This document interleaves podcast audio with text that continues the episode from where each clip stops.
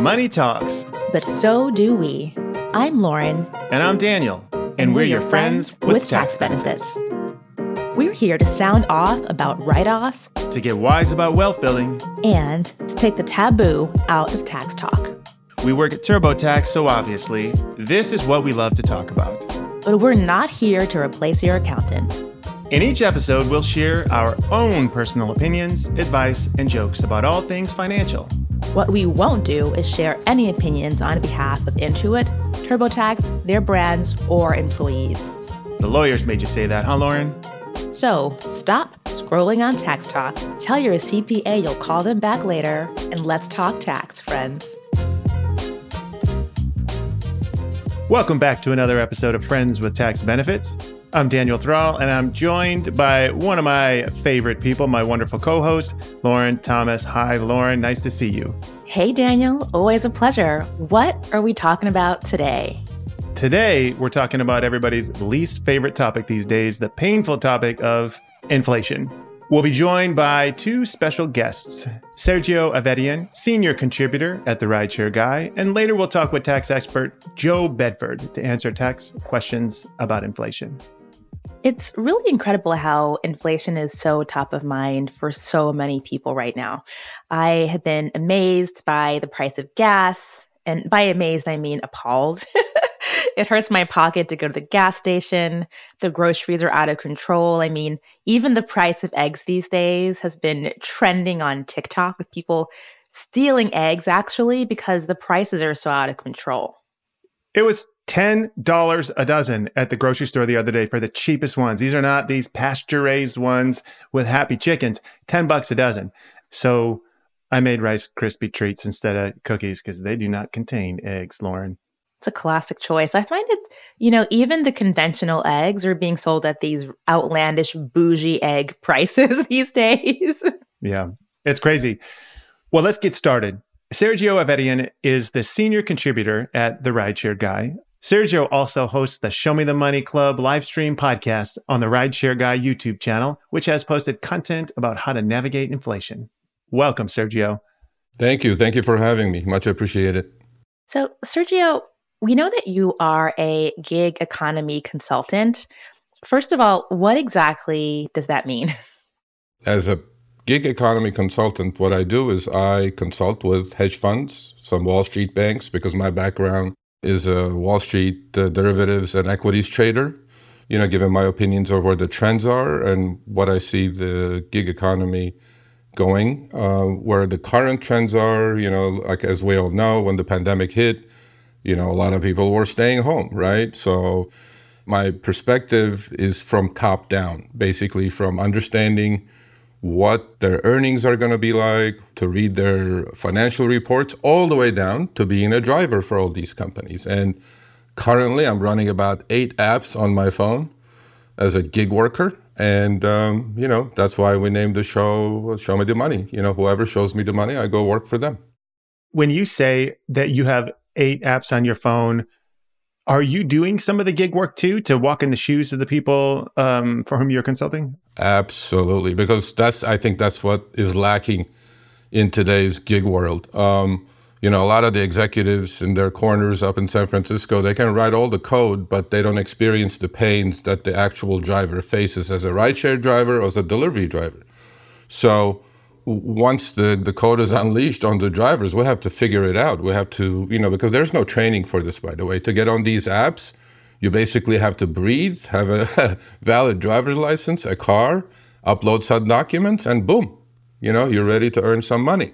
So, you know, to me, that's that was the most important thing, because when I'm writing an article or doing my shows, you know, I want it to be from firsthand experience. I don't want to just say something that's not factual. And then, you know, a lot of drivers don't even gravitate towards that kind of an opinion, really a cut and paste opinion. So, yeah, I am an active driver on all these apps. So what are some of the trends that you're seeing right now in the gig economy space? And what's some of the key advice you're giving to the gig workers that you're we're working with and providing recommendations for?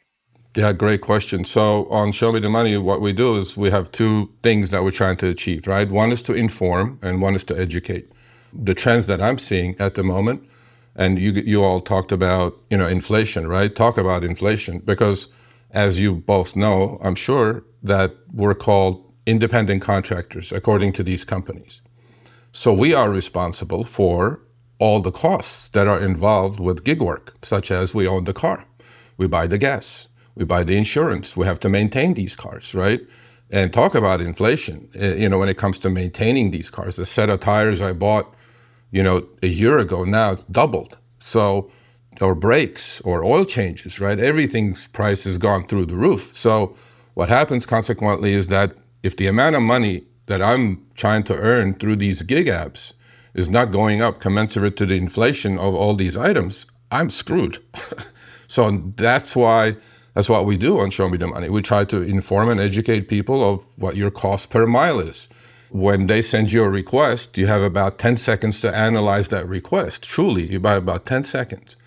You know, how many miles to pick up, how many miles to drop off, what are my costs? Is this a profitable trip for me? Because ultimately, as independent contractors, we're out there to make money. I mean, the most amount of money in the shortest period of time. And trust me, not every uh, request or order that's sent to us is great.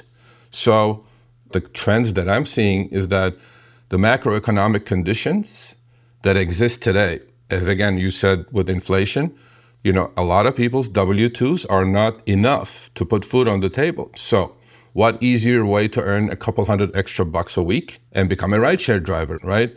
And so what that's creating is actually that's helping these companies, because now there is a massive oversaturation of gig workers um, in this space.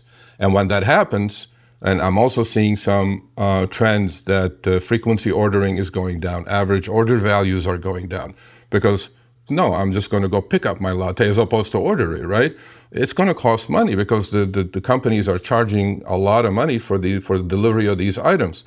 Well, so what I'm seeing is that the pie is staying the same, right? As far as, let's say, demand, which it's not. Actually, it's kind of slowing down because the consumer is also getting hit by inflation. And what does, what does the consumer do? They tighten their belts.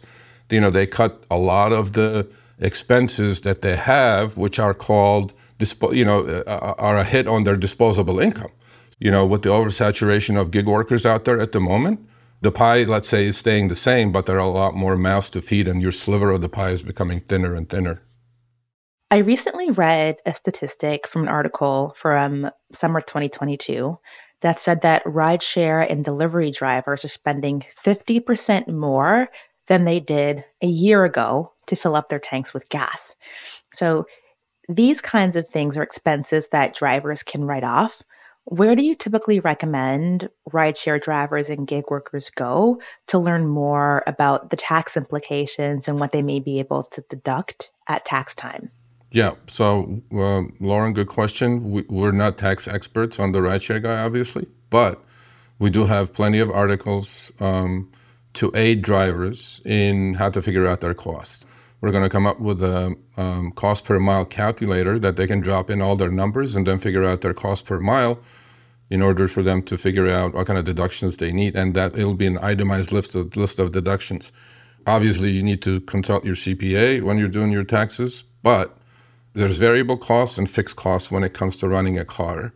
Fixed costs are your monthly lease payment, loan payment, your insurance and your tags and all that stuff. And then the variable cost, I, I'm living in California, trust me, I know about variable cost, okay? Two months ago, I was paying seven dollars a gallon for gas. So when that happens, that week, I did not make any money. I work for charity, basically, doing rideshare. Because a seven, because the, the, the fares that I was getting paid after deducting my variable cost of gasoline only, I was losing money, so I quit doing it for a week or two or three until gas prices calmed down a little bit, right? So all these things the drivers have to factor in. My biggest advice to drivers is, okay, look, they're calling you an independent contractor. Treat this like your small business. It's a small business you're running here. Just like I'm selling burgers, I gotta know my food costs, my rent, my labor costs. This is the same thing to me. When I drive, unequivocally, after each shift, I sit down and put all my numbers in a spreadsheet to figure out how much money did I make net, on a net basis. Because, yeah, I, I grossed one hundred bucks. It's in my account that I didn't have yesterday, but that's not one hundred bucks. To get that one hundred bucks, I spent a whole bunch of money to get to that one hundred bucks, right? So to me, that's what drivers need to do. Treat it as a small business of yours, just like any other small business. That's such great advice. I think for those of us who aren't spreadsheet champions, there's also a lot of really great software you can use to help you track your mileage, your expenses, and the income you're making so you can really see what you're actually earning at the end of the day. So let me recap. I want to make sure to have some really strong takeaways for our gig worker drivers. So make sure to know your costs. Just because you're getting a certain amount in fees every week, those are your gross costs. It doesn't mean that's what's staying in your pocket at the end of the day. So understand both what you're earning and then the costs that are coming out in terms of your mileage, your gas, your food. If you're buying snacks for riders, for example, get really savvy when it comes to taxes so you can keep more of that money in your pocket at tax time. Yeah, I mean, you know, one other thing I would add as a consumer, which I'm a consumer on these platforms, okay, um, if I'm not in a huge rush and I'm ordering a trip somewhere, I'm going to an airport, let's say, right? Look, the, the, the companies say it themselves. Their prices that the algorithm decides for you is dynamic. It's changing with availability of drivers in the neighborhood and how many requests are coming in. It's a supply and demand based algorithm. So wait maybe ten minutes. You know, then prices are going to drastically change or go lower nine out of ten times, right, as a consumer. The other thing you can do as a consumer, you know, all these companies have subscription plans that you get discounts on. I, I pay my nine ninety-nine a month, and then I get a discount on rideshare. I get surge protection. I get some free food delivery. Those are the takeaways for me, really. Sergio, you are such a wealth of knowledge. Where can people find and follow you online for more information about the gig economy? The main website is going to be um, w w w dot the rideshare guy dot com, right? And then from there, you can go into our three different um, channels of, of content. Uh, we have a blog that I personally write for at least once a week, and we have wonderful contributors. And that has maybe a couple hundred thousand uh, newsletter readers. Then we have a podcast that our founder, Harry, has been religiously doing, even during the pandemic, once a week. And all these interviews with the C E Os and high-ranking officials uh, are all on there. So we have a podcast channel. And then we have a very decent YouTube channel that we have a massive outreach on. But once you get to the rideshare guy dot com website, you can visit all three areas. Thank you so much for spending time with us today, Sergio. It's been great getting to know you. I wish you the best of luck, and just thanks again. Thank you, Lauren. Thank you, Daniel. I am so excited to welcome Joe Bedford to the podcast. Joe Bedford is a tax expert based in Knoxville, Tennessee, who has seventeen years of tax experience. He's also married to a C P A and is the son of an accountant, so taxes really run in the family. Joe, welcome. Thank you. So one question that's top of mind for me on the podcast is, does inflation have a direct impact on taxes? You know, it's not probably a huge impact. I mean, there are a few small little ways that it does affect the tax return. The standard deduction for taxpayers generally goes up a little bit each year. And this is, you know, a way to try to ameliorate the effects of inflation. Now, in case you don't know what the standard deduction is, this is a dollar amount that is set each year, and it varies depending on your filing status, so whether you're single, married, et cetera. And what this amount is, is this is a dollar amount of income that you can earn basically tax-free. Another way of saying it is you can earn up to this amount of income before taxes even kick in. And so that amount does go up a little bit each year, and obviously that's that's a you know you could say that's related to inflation, but that's actually to a benefit to the to the taxpayer. Um, the other ways where inflation you know comes into play, I, I know that our previous guest talked about rideshare, and so I'm probably going to talk a good bit about rideshare today as well, mainly because that is a good way of tying inflation to taxes. It may affect. have more effect there than on other types of tax returns. Because obviously, if you're self-employed, you're allowed to deduct business expenses. But again, here's the sliders going up and down. Your business expenses right now are probably higher because it costs more to buy these things.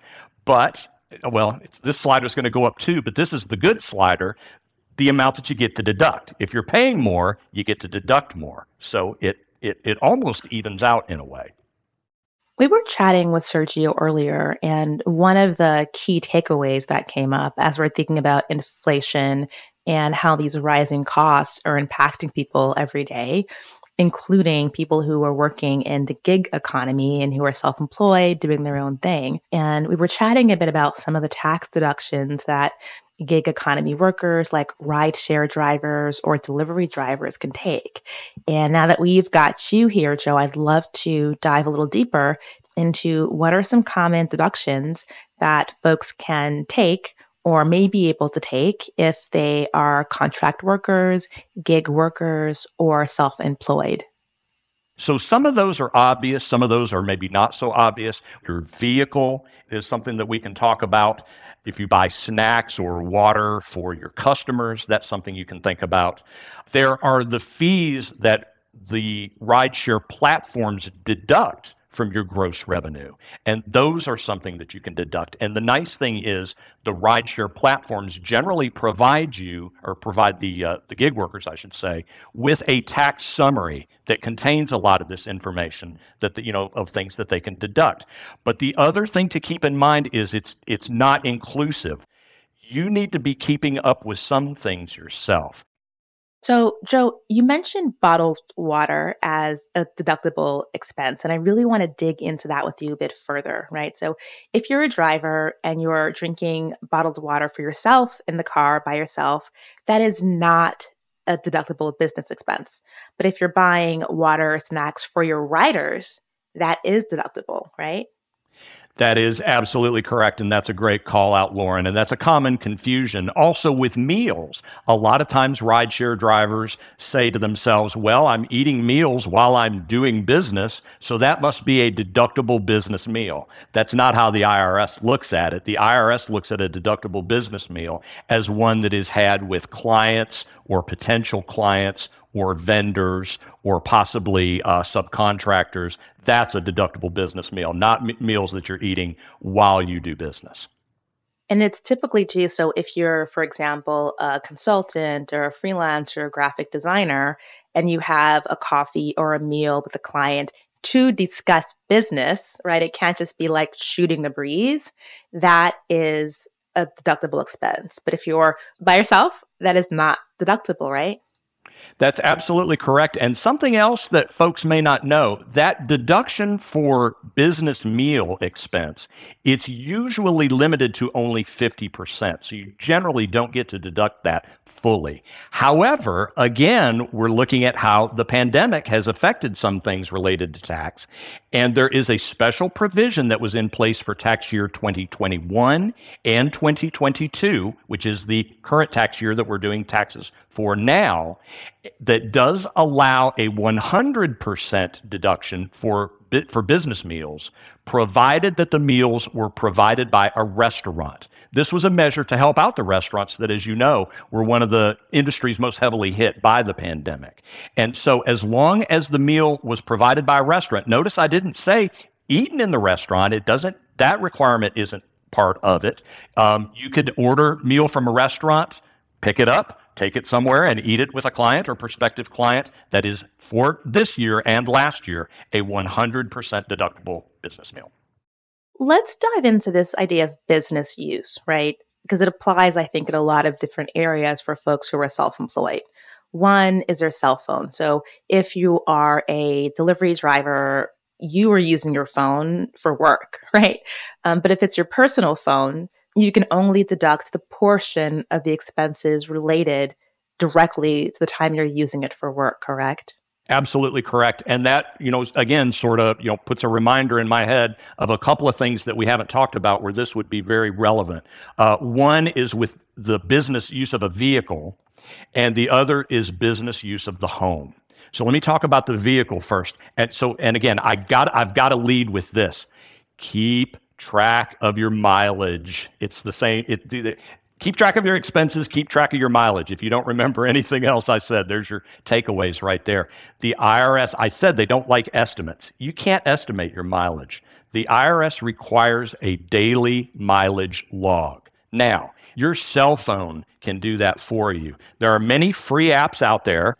You've got your phone with you, right? It's got G P S. It'll keep track of everywhere you go. So at the end of the day, you look at your your trips and they're all on there. It shows you where you went and you either swipe left or you swipe right. Um, you know, one direction is for business drives. The other direction is for personal drives. Now for the personal drives, you also need to indicate what the purpose, what the business purpose of the drive was. If you're a rideshare driver, that's going to be pretty easy. You're going to have that, you know, probably already filled in as, you know, I was drive, driving a customer. I think a lot of folks are familiar that there's a standard mileage rate that the I R S will allow you to deduct per mile. And it changed. We're talking about inflation again. It changes every year.